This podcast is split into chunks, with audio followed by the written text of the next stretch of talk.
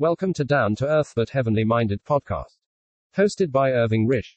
Thoughts on John's First Epistle by James Boyd. Chapter 4. Having introduced the Spirit into what he has to say to them, the Apostle raises a note of warning, because every spirit is not the Holy Spirit of God, and many false prophets had gone out into the world. We are, perhaps, a little apt to take things easy, and to go about as carelessly as if there were not a foe in the universe, forgetful that the spiritual world is ever in restless activity, and that a great warfare is being waged between God and Satan, between righteousness and sin, between good and evil, between heaven and hell, in which no quarter is given or taken, where no truce note is at any time sounded, where the battle is always at its hottest, and where the contending hosts fight at all times with all their might. It is in the souls of men that this war is being waged with restless activity, and the issues are eternal.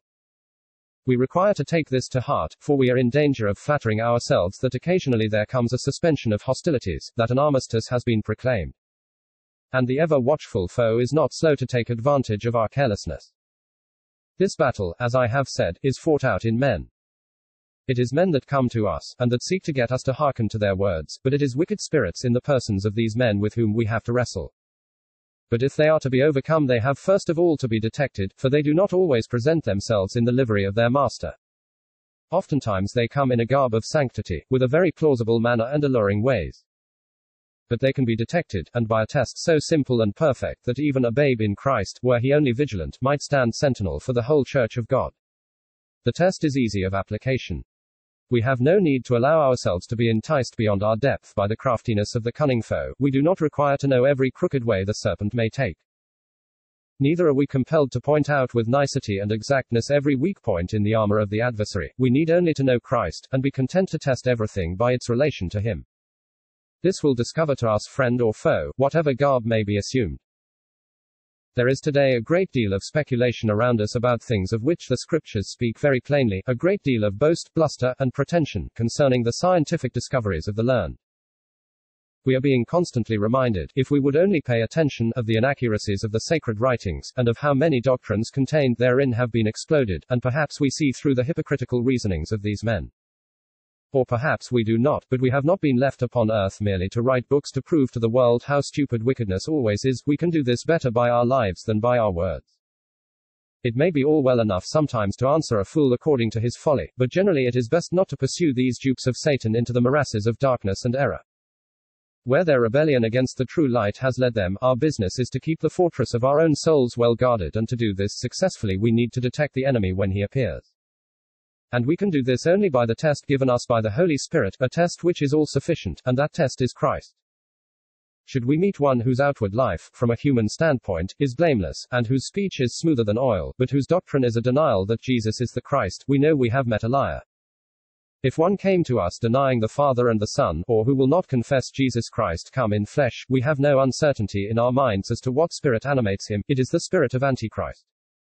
It is much more easy to stand firm than we sometimes imagine. It is not necessary that we should be learned or clever in a worldly way. We do not need to be instructed in evil to be able to overcome it. We had better leave the depths of Satan to be explored by his own children. The less we know about the darkness and its works, the better. It is not important that we should examine the arguments of the leaders of this world. They are of the world, they are great in it, they speak as of it, and it hears them. They are from beneath, and their utterances are the exhalations of the bottomless pit.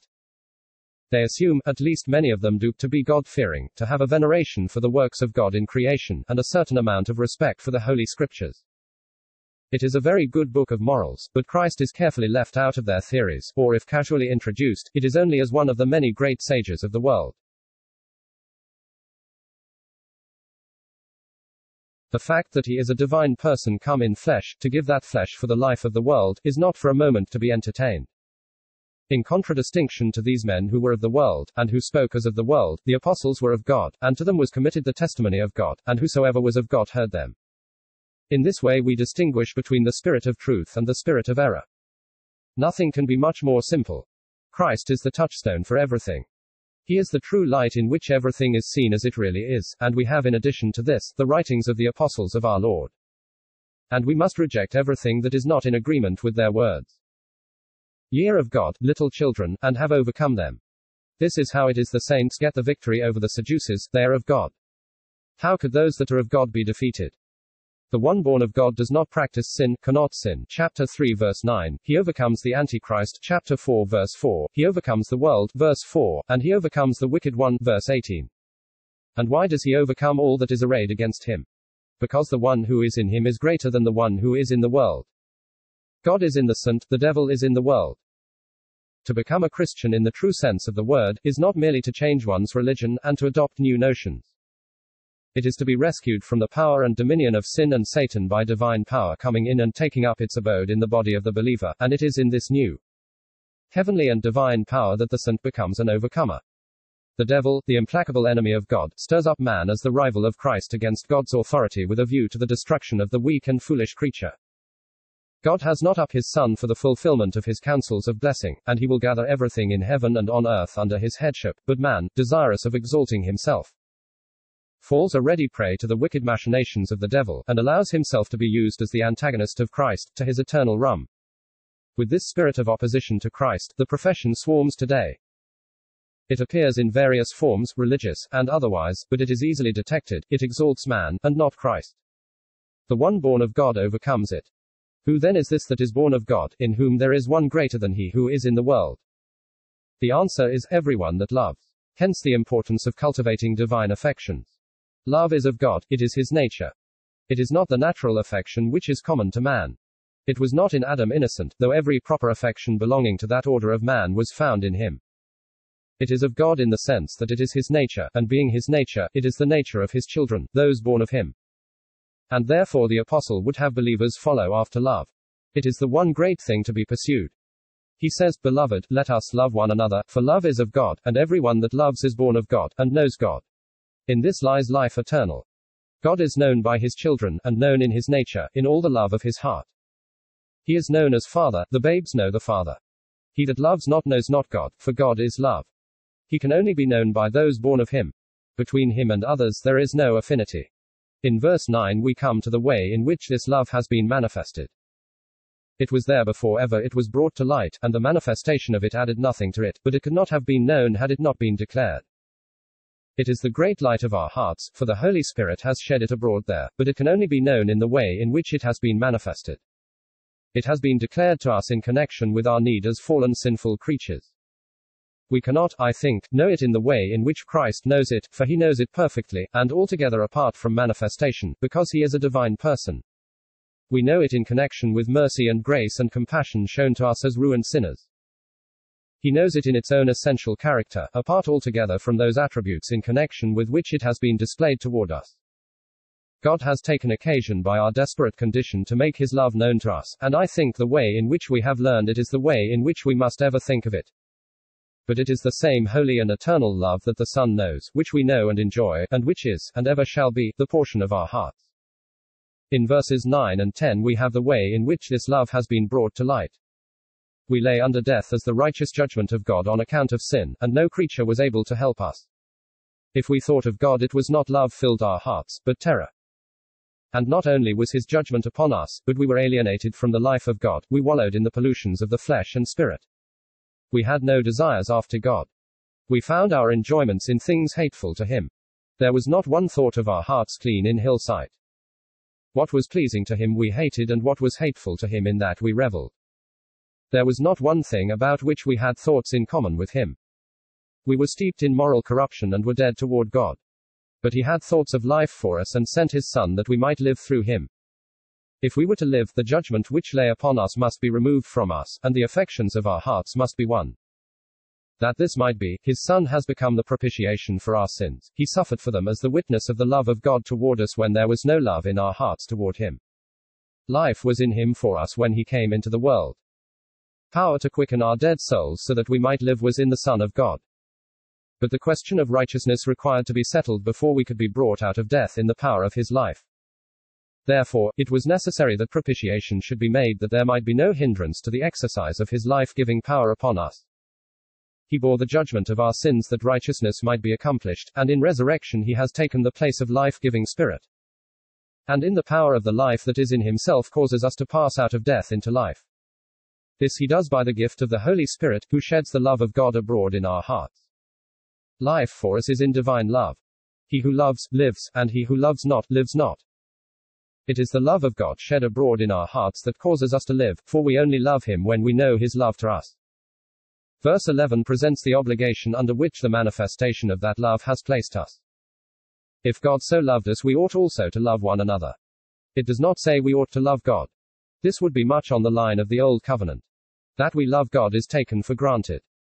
We would not be true believers if we did not love God, but the love of God has been lavished upon the saints, and if we profess to love God or to know His love to us, we cannot be indifferent to His own. And as we have already seen, this love has come to light in the sacrifice of Christ, hath given Himself for us an offering and a sacrifice to God for a sweet-smelling savor. This we are called to imitate. Not, of course, in the sense of propitiation, which could not be, but in the sense of self-sacrifice.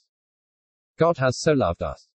The waters of death could not quench His love, nor the floods drown it, and nothing should be able to quench our love for one another. It should prove itself stronger than death. Verse 12 shows us the effect in us of the fulfillment of our obligations. God abides in us. Now that Christ is absent from the earth, there would be no light at all were it not for His people. God was declared in the body of Christ when He was upon earth. Up till He came, it could be said, no man has seen God at any time, but when He came, the truth was, the only begotten Son which is in the bosom of the Father. He has declared Him, but now He is absent, and the only way in which God can be seen is in His people. But this is dependent upon their conduct. It is only if we love one another God abides in us. God, who is love, is seen in His own, when they are living and walking together in the exercise of divine affections. His love is perfected in us. There is nothing lacking. How wonderful it is that the saints are capable of presenting God in His nature before the eyes of men. And what marvelous grace He has conferred upon us to give us such a place in this dark, cold, lawless world. How anxious each one of us should be to sink every selfish consideration and keep jealous guard upon our ways, so that nothing might be allowed to come in to hinder the light, but that it might burn in all its purity and power. But there is a direction which this love has taken which goes beyond the family of God. It has gone out in grace to the world. This comes in verses 13 and 14. We know that we dwell in Him and He in us, because He has given us of His Spirit. Here it is not, I think, the Spirit personally, but of His Spirit, that is, the Spirit of grace and goodness toward all men. He will have all men to be saved. Where this is active in us, we know that we abide in Him, and thus derive our nature from Him, and we know that He abides in us, giving character to us. In this Spirit, we have seen and do testify that the Father sent the Son as Savior of the world. And where this testimony takes effect in the heart, it leads to the confession that Jesus is the Son of God, and, whosoever shall confess that Jesus is the Son of God, God dwells in him and he in God. What but the heavenly light which has been brought to us in the person of Jesus would lead any soul to confess him as the Son of God?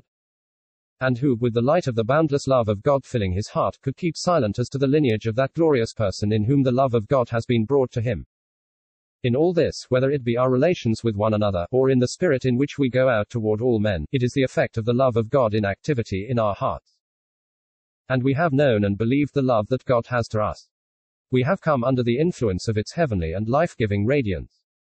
In that love our souls live. God is love, and dwelling in love we dwell in God and God in us. And this love will never desert us. It is our eternal portion. It is the light in which we walk, it surrounds our going. It is the light of our hearts today, and we know that it is sure to us for tomorrow. Our way through the world may be rough or smooth, tribulation we are certain of, but the love of God will keep us company, and will be the strength of our hearts in every circumstance until that day when we shall be manifested before the judgment seat of Christ. And then that holy love will have its satisfaction in beholding us conformed to the image of the Judge. We know not what trouble lies ahead of us, we know not what sorrows await us in our pilgrim path, we know not the moment we may be left without a friend in the world. But it is the privilege of each of us to be able to say, 'Tis as sure as the love I adore, I have nothing to fear or to dread. For herein has love been perfected with us, that we may have boldness in the day of judgment, because as he is, so are we in this world. The relationship in which he is with the Father is ours. The love of which he is the object is our portion, and the place he occupies in the Father's house is our eternal home. Love is perfected with us, and fear is banished from our hearts. We have not received the spirit of bondage again to fear, but we have received the spirit of sonship, whereby we cry, Abba, Father. His love has been brought into our hearts in its heavenly power, and fear has fled from us. There is no fear in love. Fear has torment and repels us, so that the thought of God is terror to the soul. Love is attractive, and it begets love in us. We love because he first loved us. When this love came to us, we were strangers to it, hateful and hating one another, described our moral state, selfishness, lust, and pride characterized us. But the love of God has wrought a change, and has brought into existence a generation who are morally of himself, and who are marked by love one toward another. Such are passed out of death into life. Where there is pretension to the knowledge of God and nothing manifest but hatred to the brethren, it is mere pretension and falsehood. The commandment is, that he who loves God is to love his brother also.